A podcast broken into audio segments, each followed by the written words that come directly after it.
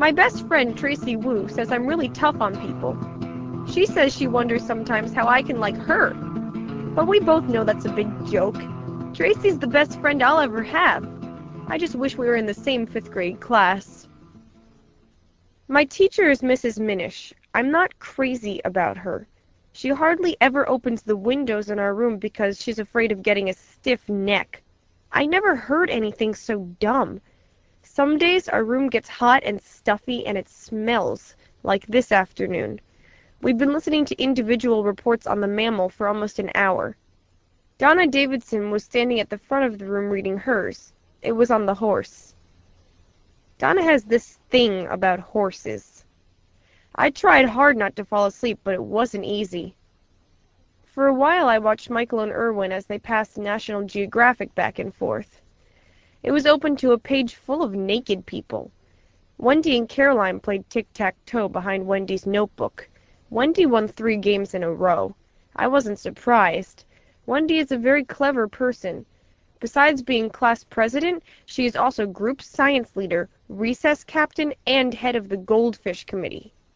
Did Mrs. Minish notice anything that was going on, or was she just concentrating on Donna's boring report? I couldn't tell from looking at her. She had a kind of half smile on her face, and sometimes she kept her eyes closed for longer than a blink.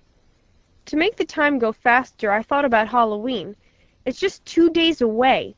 I love to dress up and go trick-or-treating, but I'm definitely not going to be a dumb old witch again this year. Donna will probably be a horse. She dresses up like one every Halloween. Last year she said when she grows up she is going to marry a horse. She has him all picked out and everything. His name is San Salvador. Most of the time Donna smells like a horse, but I wouldn't tell her that because she might think it's a compliment. I yawned and wiggled around in my chair. In closing, Donna said, I would like you to remember that even though some people say horses are stupid, that is a big lie. I personally happen to know some very smart horses, and that's the end of my report. The whole class clapped, not because Donna's report was great, but because it was finally over. Mrs. Minish opened her eyes and said, Very nice, Donna.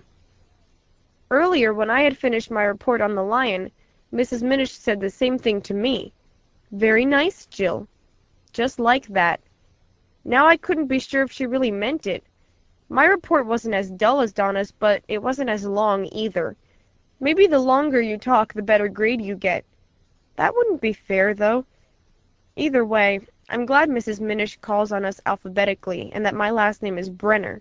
I come right after Bruce Bonaventura.